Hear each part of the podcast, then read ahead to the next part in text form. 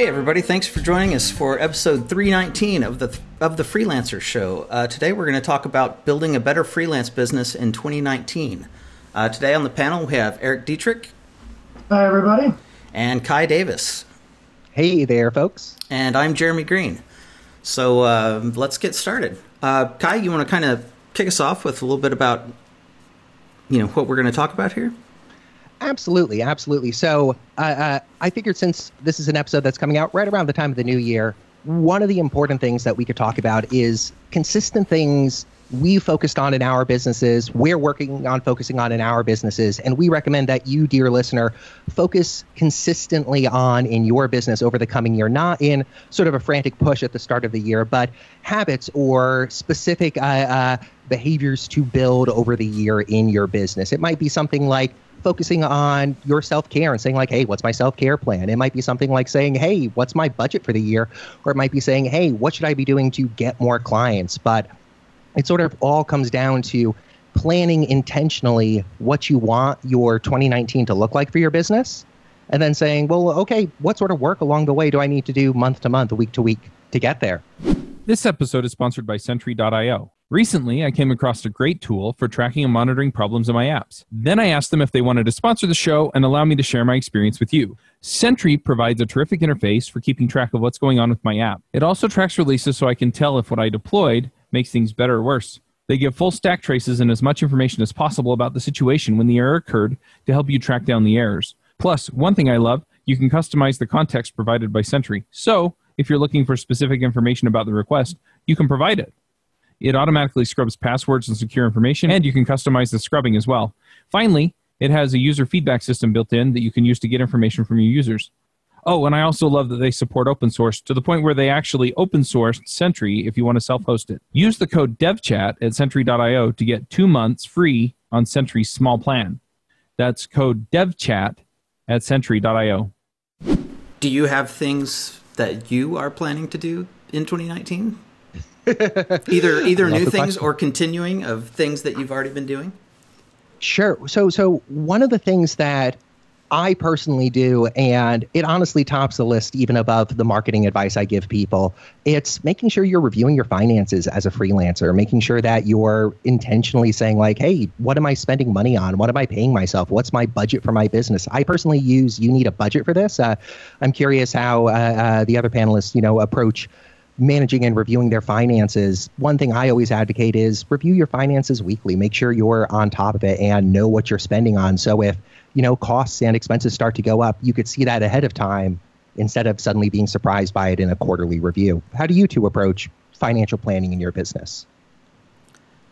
Um, so for me, it's kind of historically depended on. I've got some different businesses that I've been involved with over the last four or five years. Um, when it was solo management consulting, usually um, I had always kept track of my books in Quicken, um, which is sort of like QuickBooks Junior, if you will.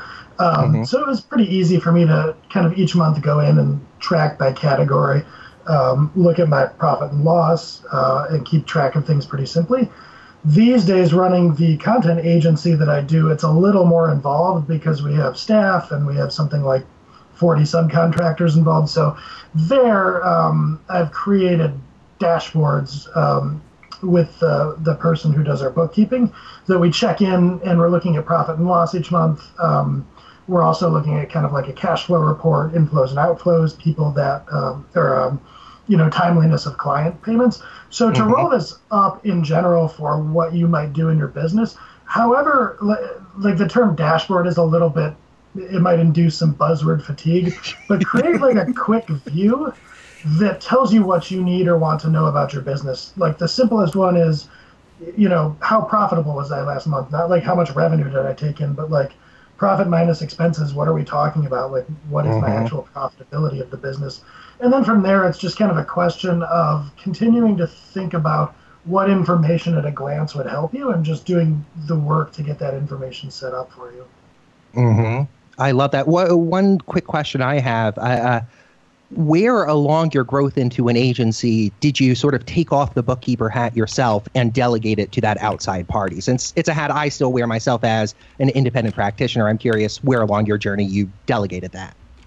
That was, let's see, so we do content marketing, and we had brought in a couple of authors to do stuff on a contract basis, but bringing in someone to do bookkeeping was the first thing I outsourced, and I never looked back. I was so happy that I did that. and I say this as somebody who's kept our personal, like my wife and my personal finances books, and uh, my own consulting business for years and years. But um, as this grew, that was definitely like it was mainly the sending out of invoices. So if we, if I were to look back, something like FreshBooks could have been a big help with this, even if we didn't hire someone to do it. Um, that wouldn't work for the agency now, but um, that might be a good step that you look at. Um, that's somewhere between like bringing on someone to do it and saving mm-hmm. yourself time. That's great. And Jeremy, how about yourself?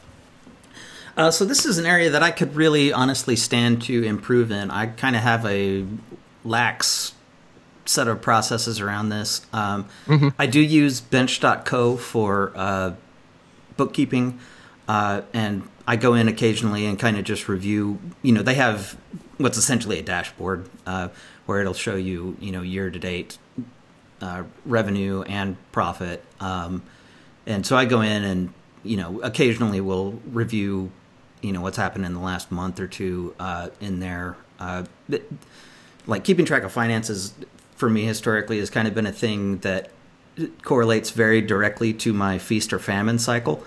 Uh, mm. And lately, I've been kind of on a feasting cycle, and so I tend to get a little bit more lazy about it because it doesn't, you know, it's not quite as uh, dire of a of a circumstance, you know, and I, I don't feel the stress of Mm-hmm. Oh God, I, am I going to have enough this month uh, to mm-hmm. make ends meet? And so it's easier to kind of let it lax uh, versus mm-hmm. when it's in a famine cycle and you know you're really kind of counting every penny.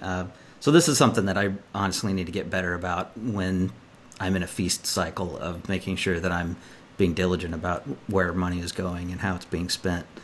Um, mm-hmm. You know, that said, I I feel like I you know don't have a huge problem just because I kind of don't tend to be real extravagant and you know uh, loose with money. You know, I kind of on an ongoing basis try to be careful about where I'm spending mm-hmm. it and whether I'm you know spinning up a new monthly spend on something. Uh, mm-hmm. But I definitely don't don't keep as close an eye on that as I probably should. So that's that's something I'll try to do better at in 2019. It sounds like, I mean, you've got a healthy start to it. I think back five years for myself when it was like, I have a bank account over there. The balance, I think, is positive. Maybe. Yeah. We'll see. And, yeah. and honestly, like, just having like any sort of tracking, saying, like, okay, I'm in feast. Okay, where I'm in a good position. I don't need to worry about it. That's honestly fine. Just having that sort of first level check. Yeah, okay, things are headed up into the right or things are stable. I'm not going to worry about this anymore. Yeah. Um, and you know, so kind of related to this, uh, and is a thing that I think would be helpful for people is when you're in a feasting cycle, having ways to sock back money and to mm. you know start a retirement plan or a savings plan or something so that you know when the next famine cycle does come around it's not as big of a hit uh, and what I've been doing for that is uh, have an IRA that I contribute to every year, uh, do the max contribution.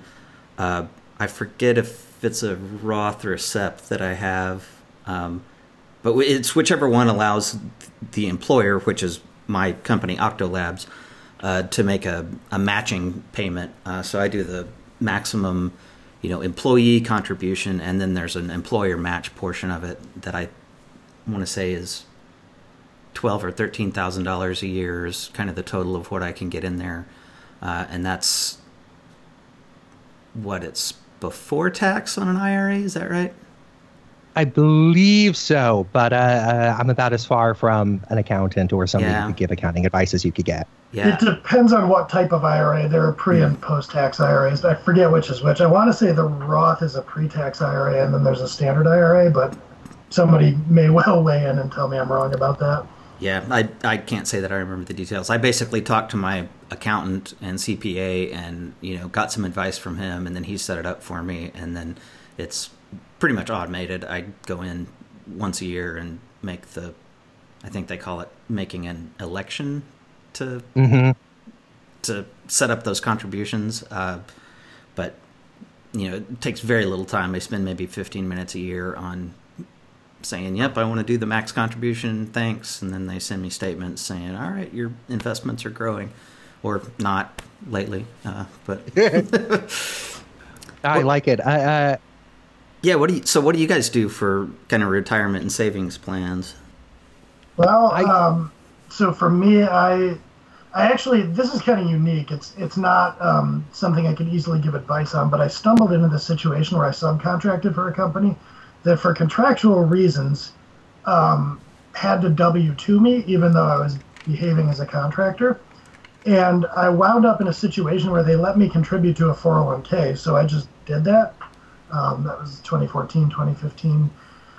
Uh, since then, um, I kicked money into a non-pre-tax IRA, and then more recently, my, my agency had subscribed now has a corporate 401k that uh, we contribute to. So, I guess that is to say I've been very opportunistic about doing retirement savings where I can after, over the last few years. I like it. Uh, for me personally, I just use Betterment, uh, uh, and I always forget how they spell it. Uh, B E T T E R M E N T. Uh, They label themselves as the smart modern way to invest.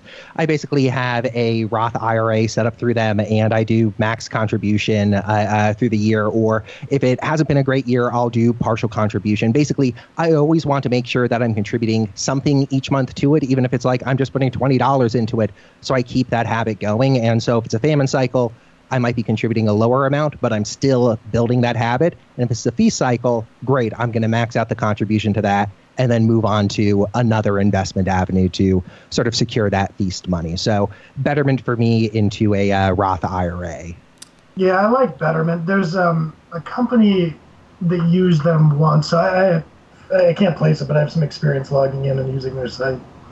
Yeah, I've enjoyed the experience. Uh, uh, it's it's definitely been been an easy way to invest. Let's put it that way. I was able to log in and within 15 minutes be like, "Yep, have my IRA set up. Great, checked it off the list. Don't need to worry about it."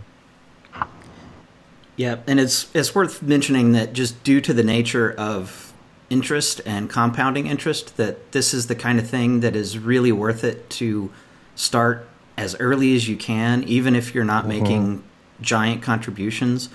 Uh, you know, I I got into you know deliberate savings and retirement planning very late. I spent I don't know maybe a decade on the idea that hey, one of these days I'm going to hit it big, and then all this is going to be taken care of, and I don't really need to have an incremental, stepwise plan. Um, and that's really a dumb way to do it. I wouldn't recommend doing that. You know, even if you still plan to hit it big, it's it's worth it to start making a plan early and take incremental steps to it, and then over the years that money is going to grow and you know will allow you to do potentially other things. Um, but it's you know kind of like they say with a tree. Like when's the best time to plant a tree?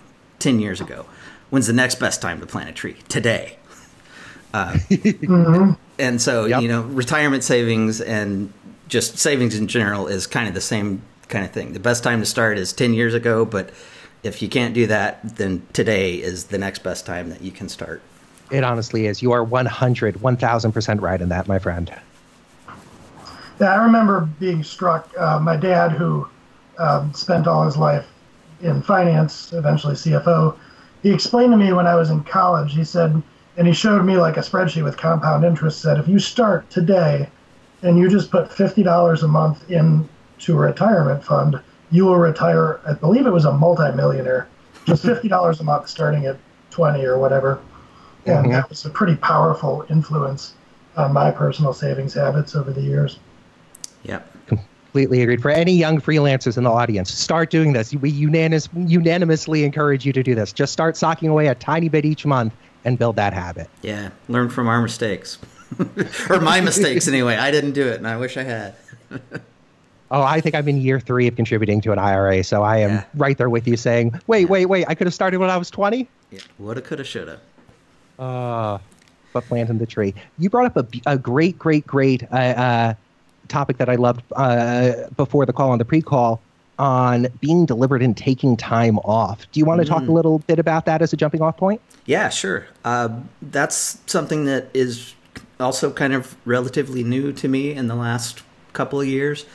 Uh, you know, I spent a lot of years working 60 hours a week plus, uh, just kind of on the, you know, I, I, thought that was part of my I'm going to hit it big plan is I've got to put in all this time at work. Uh, and in the last few years, I've gotten a lot more deliberate about saying, okay, you know, client work is going to take up at max 40 hours a week. And, in, you know, this year I've even, I've even gotten better at saying it's going to take up less than that so that I have other quote unquote business time, uh, you know, to work on things that are not exactly client work, like, you know, some of my own marketing, some of my own products uh, that I have out there, Shopify apps and, remark and stuff like that. Um, and so I've been very deliberate about okay, don't work all the time and then take that extra time and do fun stuff with it. For me this year, that's been doing a lot of music stuff. I spend a good amount of time in my studio, either just messing around, you know, not doing anything in particular, just doing music stuff because it's fun. Um, and then sometimes you know being a little bit more deliberate, trying to record, uh, get things out, um, all that kind of stuff. Spend time with my wife, uh, you know, take vacations, um, all that sort of stuff, and it it's what I call my personal sanity plan, of where mm. I need to do these things in order to keep myself operating efficiently, so that my business can be productive, and so that I can you know, kind of get that flywheel spinning where as I'm in business longer, uh, I'm able to do things that are that provide higher value for clients, which allow me to charge more or allow me to build these products and services that I'm going to be offering on my own that kind of give me more leverage in earning money in ways that aren't just trading hours for dollars. Mm-hmm. I love that approach. Uh, uh, and I think you're absolutely right. Like, it's a small incremental process. You start by saying, like, hey, my boundary is 40 hours a week max. And then you start dialing it back to saying, hey, you know what, 35 hours a week max. Or, you know what, I don't work Fridays anymore. And I've always referred to it as buying back your time. Mm-hmm. And then mm-hmm. you're able to spend it on what you want, be it personal projects, personal business projects, or hey, I'm just going to have fun and play and let myself recharge. That I think is so, so important for me, uh, uh, one thing that's played deeply into my own personal sanity plan has been starting and continuing a meditation habit this year. I've always tried it, got two days into it, and then just sucked at it. And uh, strong call out for the app Calm. It's been a wonderful, wonderful way to maintain that habit for me. Uh, I mean, I agree with everything Jeremy said in terms of being deliberate and taking time off. Your body and your brain are the two most important resources you have as a business owner, especially as an independent business owner. And so if you're just grinding yourself out, using yourself as a workhorse, so to speak, it's going to cost you in the long run. You need to give yourself time off. You need to give yourself time to recharge. And you need to say, hey, you know what? I'm going to set it up so I'm working on more highly leveraged things over time. I love the way you're approaching it, my man. Thank you. Erik, how about yourself? Well, I guess historically, personal sanity time is something I've tended to be bad at. So I'm trying to get better for a lot of years, I would, you know, consult 40 hours a week, and I was doing a lot of traveling. So then there's not a lot to do at the hotel at night. So you come back, just work some more. Um, and even before I went off on my own full time, I would like moonlight. So a lot of years in of probably working too much and getting to a steady state with that. And it's been hard to get away from it, but I'm trying to because I'm realizing, notwithstanding that you want to kind of live your life and enjoy because you're not going to, you know, get your prime years back. So that's a motivator. But I'm realizing that um, doing that doesn't, you know, it's not scalable in the way that you might think it is when you first start doing it. Like, well, there's a little more revenue to be had, or mm-hmm. you know, I can keep one or two extra clients over the course of the year. But you wind up at this local maximum where you know it, it starts to feel like a work harder and not smarter thing um, and I, find that taking you know coming up for air in small ways can give me a completely new way of looking at a problem and can help me start to figure out, I guess, how to delegate or you know what I can eliminate from what I'm doing. Um, so it's been kind of a journey for me to, to, to get anything that's solid in place, but I've done that over the last couple of years. So now I look at, you know, very seriously taking, um, for instance, a vacation, a week or two off here and there. And I mm-hmm. reason that if I can't do that, then there's something wrong with my business and business interests. Like it's not just money or what's going on with clients, but if I'm unable to unplug for a week, then I'm not really building the kind of life I want. So I'm trying to bake in sanity checks like that. Or if I'm working all weekend, you know, that's a warning sign. That's not a, a badge of honor. Um, so I'm trying to think of more tactical things I've been doing. I'm um, trying to cap the, you know, the amount of time I spend each week. Uh, trying not to let things encroach on my weekends as much. Um, and doing small things like if I find myself stressed out, going out for a jog. Um, mm-hmm. You know, even if I have stuff I ought to be doing, just to take that half hour, 40 minutes, and um, it, it, makes a pretty big difference, um, especially something like a vacation. You can go from having burnout you don't even realize you have to coming back really refreshed and excited about the work that you're doing. I like it. One of the things that's always been challenging for me, especially when I start to dial back time, like time I'm spending on business or time I'm spending on client projects, is I face sort of the void of like, okay, I have all this time. What do I do with it now? And one thing that's been very useful for me over the last two years is just saying, like, okay, if the challenge is I don't know what to do to fill the time, well, hey, activity number one gets to be what does Kai want to do with this time? What would I enjoy mm-hmm. doing with this time? And there's honestly a fun bit of personal development and personal growth and just saying, like, what are the things that, you know, at this age I enjoy doing or that I used to enjoy and would like to try again? And that, that could springboard to like, oh man, I used to do this thing in my teens. Let's try that hobby again. So for anyone out there who faces a similar challenge, revisit things you used to do or explore a first activity of, well, what are the things I could enjoy doing? And then start playing with them. Yeah, and that makes me think too. I think there's an important idea baked in there, like that joy is okay. And on the flip side, if you're starting a hustle or whatever it is you're doing, you don't need to feel guilt if you're not working all the time. That's not mm-hmm. sustainable. It's not, you know, it's not something to be proud of to work all the time. And if you're sitting there and it's 9 p.m. and you're thinking to yourself, well, I could do this, that, and the other to improve my business. If you're not and you just want to do something enjoyable, not only is that okay, but you're going to be better off when you are focused on your business for doing it. Yeah, I'm, I agree with that 100%. And, you know, I think that kind of goes back to something that you mentioned a little bit earlier, Erik, uh, about when you have taken time and kind of come up for air, it allows you to see kind of new opportunities and maybe different ways of approaching problems that you had been kind of grinding on. And I've definitely found that to be true myself. That uh, when I deliberately give myself time to not just grind and grind and grind, that is when I have, you know, been able to find new ideas for a new a new product to try to build or you know a new service that I could offer to my clients. Um, and it's to me, it feels very counterintuitive that it should work that way. It, you know, intuitively, I feel like it should work that the more time I spend in something, the more I am going to be familiar with it and be able to find the nuances in it. And it's really kind of the opposite of that. I mean, not necessarily the opposite of that, but there's a there's a point of uh, diminishing returns there, and taking time away definitely does allow me to find new approaches and new things, and it's worth it just for that. I love, yeah. love, love that insight. And you're right; it is almost paradoxical. Like the way to figure out the next step will stop thinking about that next step, stop thinking about that thing, give yourself time away from it, mm-hmm. and then you'll be able to see what to do. Yeah. Yeah, I think it's probably because the grind isn't really creative. It's more like an endurance race. So yeah, when you pull out of that, that's when you're your, your brain can kind of daydream and kick in and you know you have those shower moments or whatever you want to call them. Yep.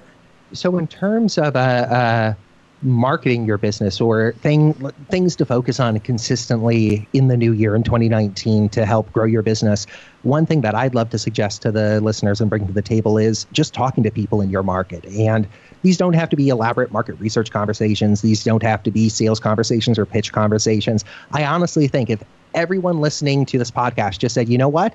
every week I'm going to take one person in my target market or in my industry or in, you know, the the thing that I do out for coffee and have a 20 minute conversation with them, countless opportunities would open up because you're telling more people what you do. You're learning more about the problems they face. You're learning more about what they buy and who they buy from. So I really recommend just talking to people in your market and then listening and hearing what they have to say.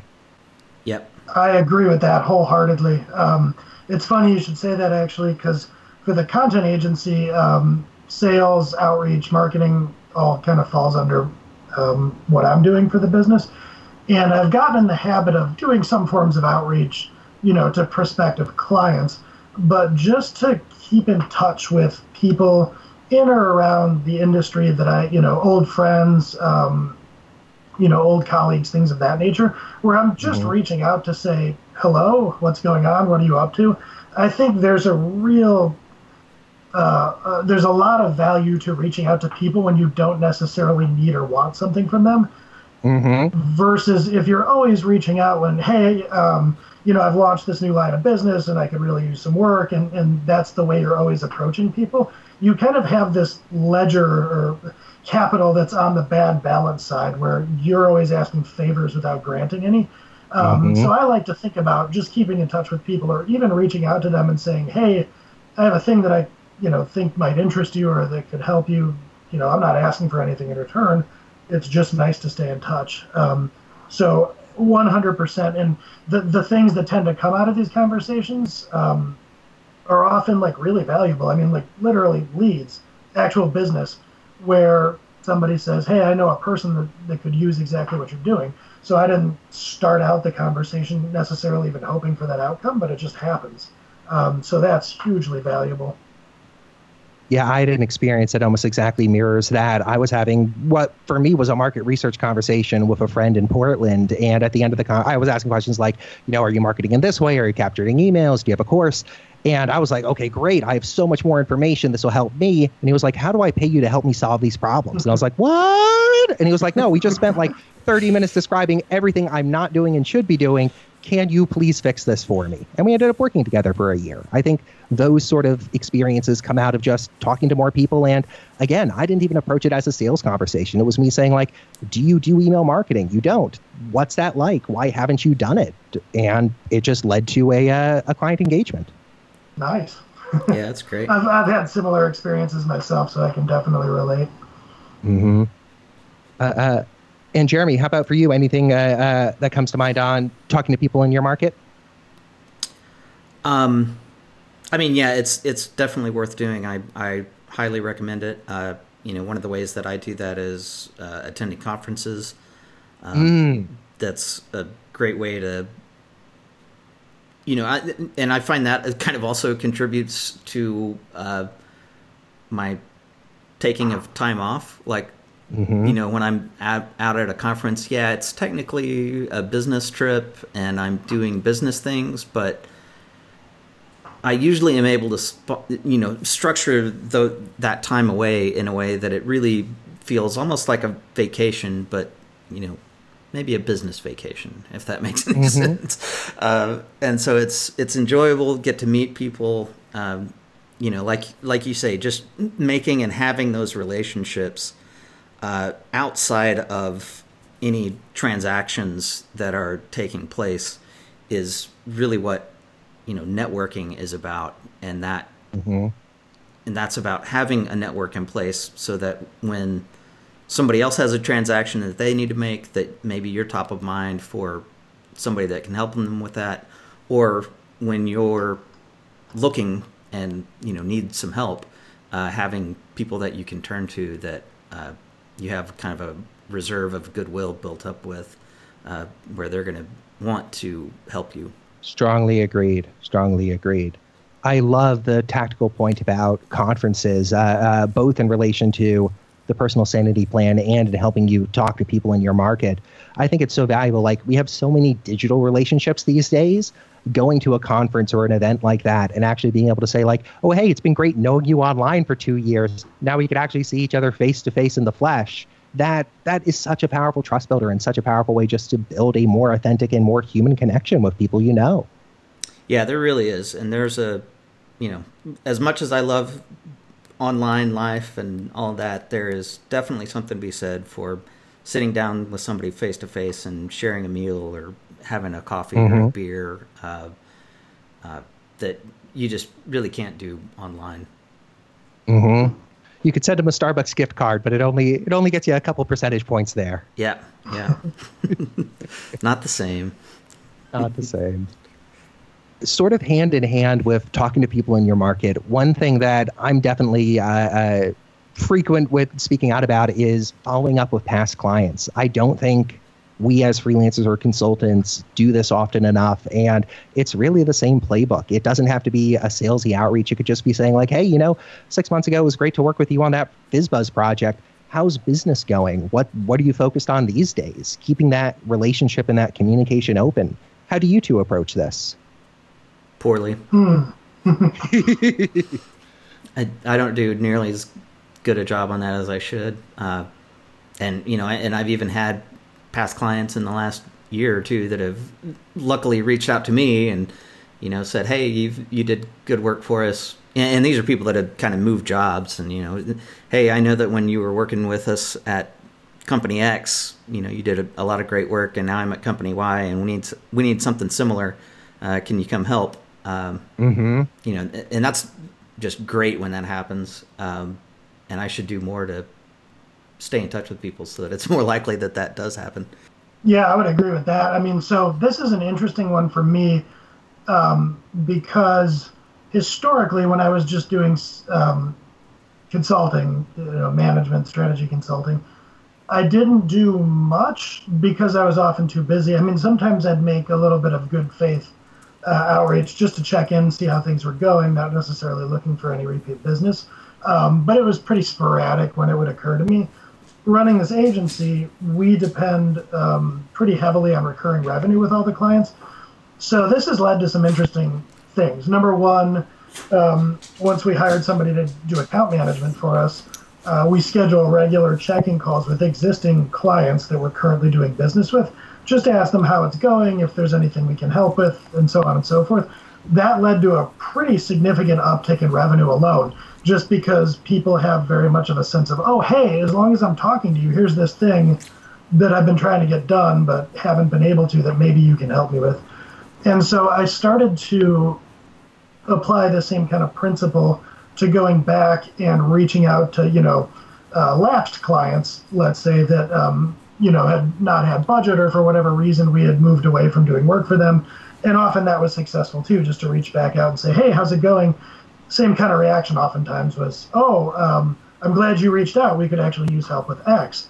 And so that's caused me to put some systems into place to um, use uh, CRM, and I'm still growing in my ability to do this. It's relatively new, but to do things like monitor who is somebody that likes us at a client, um, but that moves jobs, like to keep an eye out for things mm. like that is an excuse to reach back out because what I've discovered is anybody you've done business with in the past that has been happy with it is, you know, an order of magnitude more likely to give you future business than some uh, person you've never encountered before. So, uh, looking ahead to 2019, absolutely, I would say not only reach out to um, uh, people that you've done business with in the past, but but set up a system for it. You know, I'm going to check in with people every X amount of time. Here's how I'm going to keep track of who I've checked in with to make sure I'm, uh, you know, keeping the contact warm without bothering them, that sort of thing. Mm-hmm. So, I'm a huge advocate of this and have had a lot of success with it over the last year.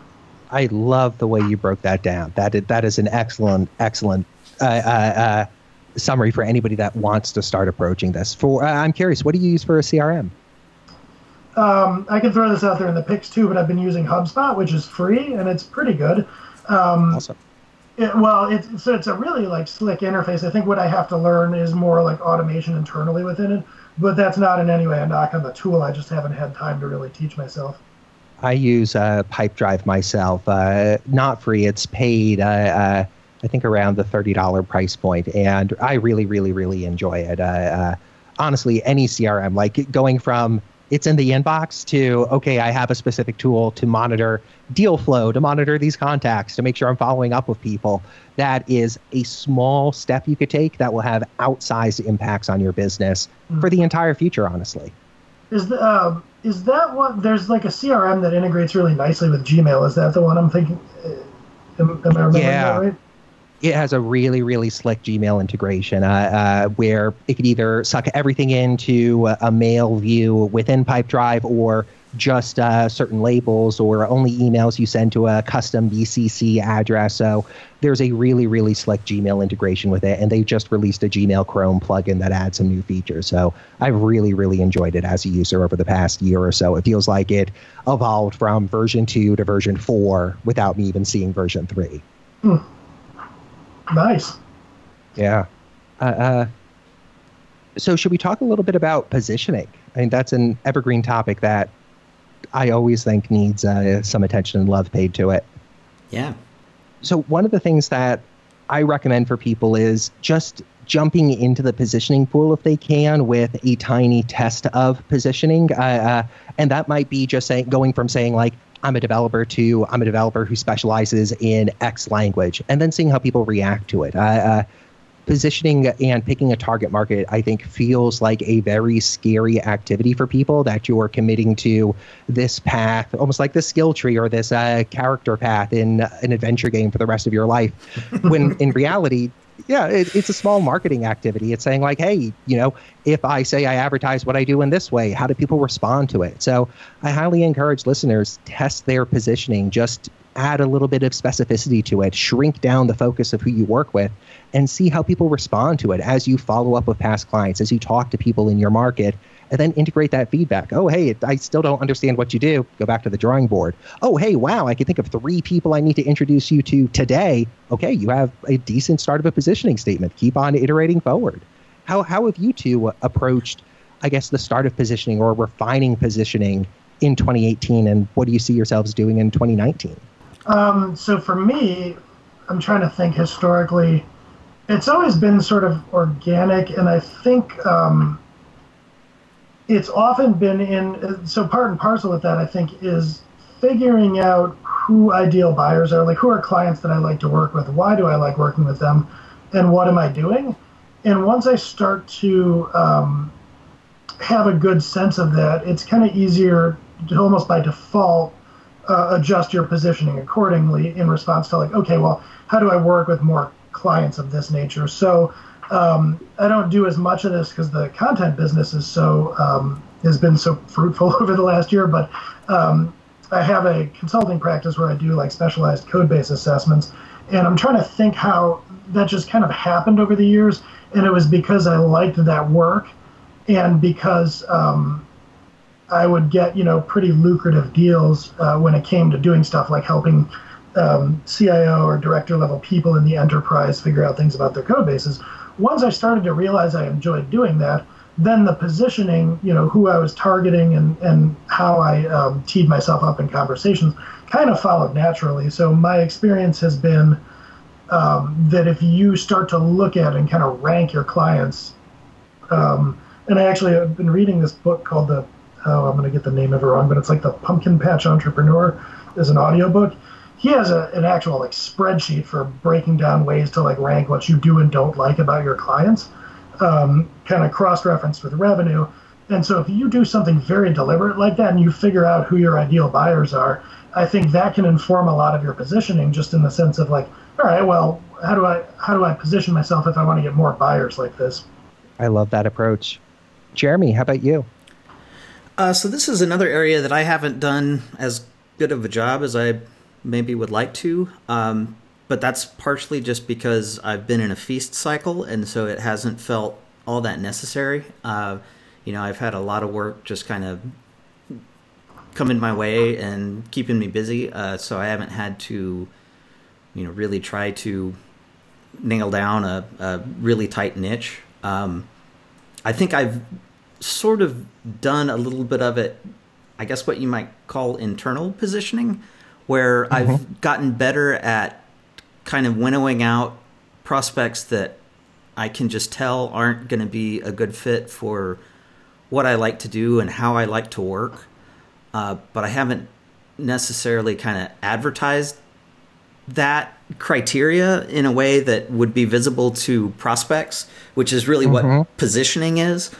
Um, but you know, I've I've kind of taken a, a, couple of stabs at positioning over the years, and just one thing that I want to say, kind of to go back to what you opened this topic with, Kai, is that you know it can feel very scary if you're approaching it with the mindset of I am now this new thing. And it was a lot easier for me to be comfortable with it when I thought of it as I now offer this new thing. And Ooh. it's not that I'm changing my identity in what I do. I'm just I just have a new offering that is phrased and worded in a very specific way to appeal to a specific audience or buyer or whatever. Um, and so that distinction for me helps a lot with the fear, you know, that that Philip Morgan talks about in the positioning manual, uh, which everybody has and is very natural. Uh, hmm. I, I like that. I, I, yeah, that is a beautiful way to approach it. Since you're right, you could keep everything else generalist and say, yeah, you know, I do X for people who need it. This offering is very, very, very specifically positioned on industry or market or software or what have you, and slowly expand the positioning that way. That's a great way to approach it.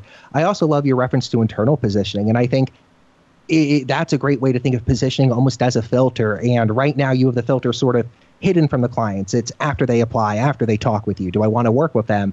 And one thing in the future is moving that filter forward a bit so they encounter that filter as they apply, as they're evaluating you and saying, Do I want to work with Jeremy? Yep. Yep. Very cool. Yeah, I like the the concept of internal positioning because if I think of my own experience, that to me strikes me as the first step where you start to realize not all clients are created equal and not all people should be clients. Mm-hmm. And then you start to think, well, okay, how do I separate um, the signal from the noise? and so it seems like there's a logical progression.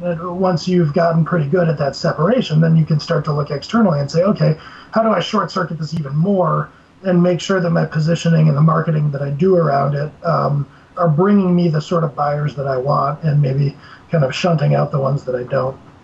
Yep, exactly. It's about kind of finding the similarities in clients that you like and then finding ways that you can purposefully attract more prospects that are like those clients beautifully phrased. Oh, I'm loving this conversation. This has been a good one. Yeah. Um, what else? What else are, are were you gonna be working on this year? Uh, for me, honestly, like I, it's sort of a meta skill, but it's taking consistent action when like a life event or a move or something comes up and throws me off, it's really, really easy for me to say, like, ah, you know, like that habit that I was working on, following up with past clients or doing market research or making sure I'm focusing on self care or personal sanity. It's easy for it to get thrown to the wind. So, mm-hmm. one thing, sort of at that meta level, I'm focusing on is saying, like, okay, am I continuing to focus on these habits? In a way, it's almost like, hey, do I have a monitoring system set up to check to make sure I'm doing the things I need to do to grow my business or to make sure I'm enjoying my business? Mm, yeah, I can throw something kind of related out there, which I had a lot of luck with this in 2018. So doing it again for 2019, which is it's kind of one thing to say like, well, I'm going to reach out to a bunch of people. Um, I'm going to try to get new business. I'm going to try to increase my revenue. But the exercise with our agency is I said, what would we like to be true? Um, you know, we want to hire a full-time person to do the finances. We want. So I went through kind of a sequence of activities and then roughly figured out like, or a, a sequence of things we wanted to be true about the business. Figured out what our monthly revenue would need to be in order to make that happen, and then said, okay, here's our goal. Now this is different from the corporate goal, the typical kind of thing of uh, let's grow by 20% a year or whatever people say. This is more of like a lifestyle design version of it, but applied to business where, you know, what do we want our work life to be like? Let's work toward that. And then from there, I kind of reverse engineered what sort of outreach I would need to do based on like ballpark conversions.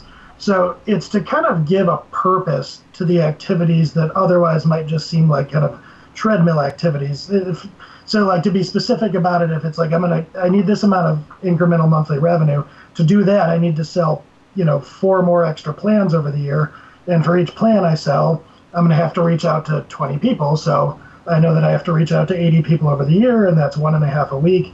And suddenly, instead of being some kind of miscellaneous slog that's going to be, you know, subject to you getting tired of doing it, it's like a specific um, achievable habit that you build for yourself. So I guess I, um, I, I, would say you know figure out some goals and not just goals for the sake of goals, but like um, it's almost gamifying the growth of your own business. I've always seen that or approached that as uh, activity based selling, described in the exact same way that you're describing it here, focusing on those leading indicators to achieve those outcomes they're searching for. Hey, we want our business to look this way. We need revenue to be this way. Okay, to get to that revenue, how many proposals do I need to send out? How many meetings do I need for those proposals? How many emails do I need to send for those meetings? And it, you're absolutely right. It lets you break down what could be a squishy goal, grow by 20%, into okay, to add these three things to the business, hire this person, buy this thing, do this other thing. We need to hit these specific monthly targets. And you're right, it gives purpose where before it's sort of purposelessness. Yeah, activity based selling. I like that. That's a good term for it. It's it's kind of like selling for engineers. You know, here's an actual yeah. thing I can break down and I can execute these tasks. I have reached out to three people. Check. Okay, done for the week. I don't need to worry about it. You at least know there's a system at that point. Yep. Oh, I love that. I, I, I keep coming back to it. I jotted it down into my notes. That focus on what you'd like to be true and using that to sort of define define growth for your business overall. I think that is a really, really powerful takeaway for anybody listening because for every one of us and for every listener, what growth in our business looks like is completely different. Like my goal for growing in 2019 is different than Jeremy's, is different than Erik's, is different than Jonathan's, is different than any listeners out there. And so figuring out what you would like to be true in your own business, that seems like such an essential and necessary step to take. Otherwise, it's sort of like, uh, I'm going to do these things and see what happens. Yeah and that's that's a very important point that I think is probably even worth uh, diving into a little bit. Uh, the point about growth being different for everyone, and that you know when we say growth, that doesn't necessarily mean made more money or hired more people or did more work. You know, it it could be, hey, we made the same money that we did last year, but we spent twenty percent less time doing it, or mm-hmm. you know it, it could be anything and and i think it's also fair to say that you know you don't have to grow it, you know if you mm-hmm. get stuff if you get your business to a place that it is you know meeting all your monthly requirements for money allowing you to put money away to save for retirement uh, you know allowing you to have time off to do things that you like allowing you to spend time with your family you know all these kind of things I think it's perfectly acceptable to say, hey, my business is in a great place, and my goal for this year is to maintain what I've been doing. Uh, there's kind of a, a stigma, or stigma is not the right word, but you know, in, in society, there's kind of a you've always got to be growing sort of attitude that I don't think is always helpful. Uh, and so I think it's worth saying, you know, you don't have to buy into that. That's a great point. I, I think that there's certainly I, I think of myself as more of a lifestyle designer. So for me in 2018, the growth was the business was kind of a means to an end. Uh, one of my goals was to hire people to do things that I don't care for doing. and we achieved that, and I'm a lot happier for it. yeah, that is a strong and super, super important message, Jeremy. And I strongly agree with it. Like, if you reach a point where your business is doing what it's supposed to do and you're happy and you're able to like slowly step back from non-essential activities even without hiring people just like automating it or delegating it or just not doing it anymore you've won in a sense like you have built the business you wanted to that point you could always come back to it and build it more but it's perfectly appropriate to say hey this is going to going great let me focus on my hobbies my family my relationships my whatever it is that interests me because this doesn't have to be an endless machine that I just pour my energy into. It's working now. I could step away from it. Yep. Yeah, it kind of reminds me of the DHH book that came out recently that I, uh, the name escapes me, but I listened to it as an audio. But uh, it doesn't have to be crazy at work, and just his whole kind of attitude on social media and everywhere, talking about, um, you know, that that you don't to be a hustler, you don't have to be the sort that burns herself out and works 90 hour weeks and and whatever is sort of touted that like it's a perfectly reasonable goal to be an entrepreneur to be a business owner a freelancer that has you know a nice life mm-hmm. yeah yeah and kind of along that along those lines i'm looking forward to uh, paul jarvis's book that's coming out soon company of one uh, which I think, from what I've been able to tell from pre-sales material, is going to talk a lot about exactly that kind of thing of, you know, building a small but sustainable and profitable business that can help you design the life that you want to live on a day-to-day basis. I'm super excited for Paul's book to release. I'm I'm really really excited for this one. It looks like it's going to be a great book. Yeah, it does. Should we move into uh, wrap ups and picks? Sounds good. Yeah.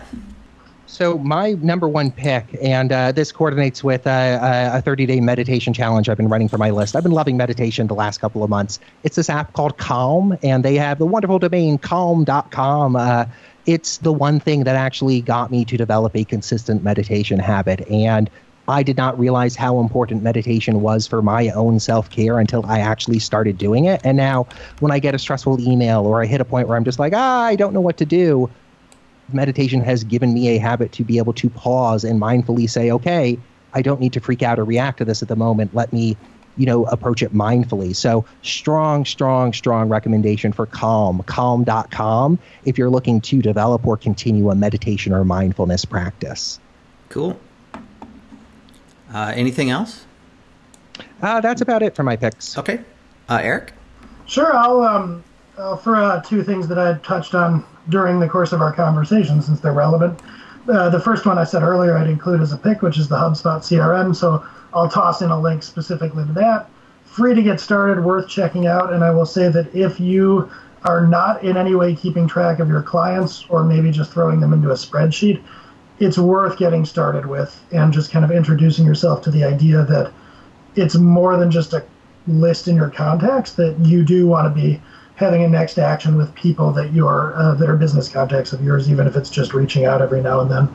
So HubSpot CRM, and then the second one is um, I'll throw a pick for it. it. Doesn't have to be crazy at work. It was um, a fairly short, you know, fun book to listen to that has a lot of good ideas in it. Um, that there is an alternative to the uh, endless slog, I guess, of what I'll think of as kind of the Silicon Valley hustle of, you know, until you're 50 working 90 hours a week or whatever. Um, there's a lot of cool ideas in there about philosophically how they built Basecamp and made business decisions that emphasized having a good work-life balance. So it's it's interesting to listen to. And uh, that's it for me. Nice. Uh, so I'm going to pick uh, Bench.co, which I mentioned earlier, is a service that I use for bookkeeping. Um, for my personal sanity plan, something that I've been using a lot lately is a, a service called Splice, which is uh, for music collaboration via the internet.